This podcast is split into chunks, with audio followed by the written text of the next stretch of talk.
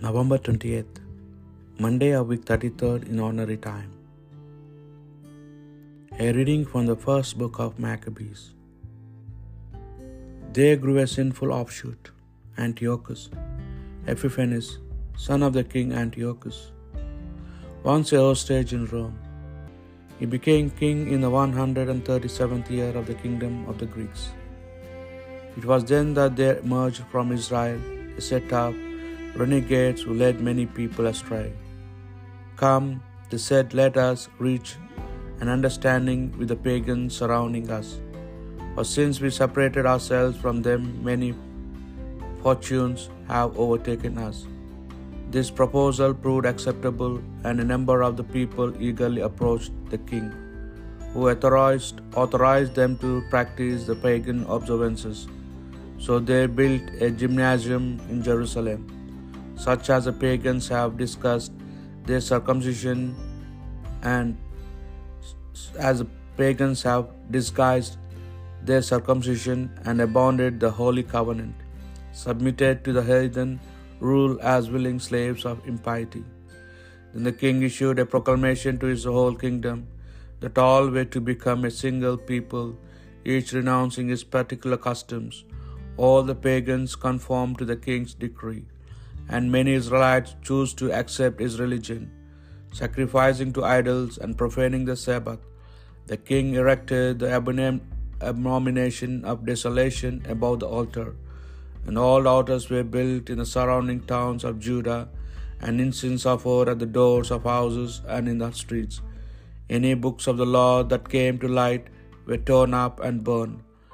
Whenever anyone was discovered possessing a copy of the covenant or practicing the law, the king's decree sentenced him to death. Yet there were many in Israel who stood firm and found the courage to refuse unclean food. They chose death rather than contamination by such fear of profanation of the holy covenant, and they were executed. It was a dreadful wrath that visited Israel. The word of the Lord. Give me life, O Lord, and I will do your will. I am seized with indignation at the wicked who forsake your law. Though the nets of the wicked ensnared me, I remembered your law. Give me life, O Lord, and I will do your will. Redeem me from man's oppression, and I will keep your precepts.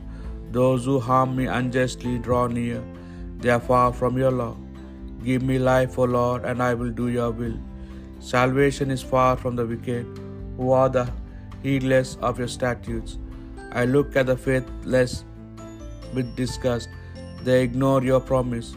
Give me life, O Lord, and I will do your will. A reading from the Holy Gospel according to St. Luke. As Jesus drew near to Jericho, there was a blind man sitting at the side of the road begging. When he heard the crowd going past, he asked what it was all about. And they told him that Jesus the Nazarene was passing by. So he called out, Jesus, son of David, have pity on me. The people in front of scolded him and told him to keep quiet, but he shouted all the louder, Son of David, have pity on me. Jesus stopped and ordered them to bring the man to him, and when he came up, asked him, What do you want me to do for you, sir? He replied, Let me see again.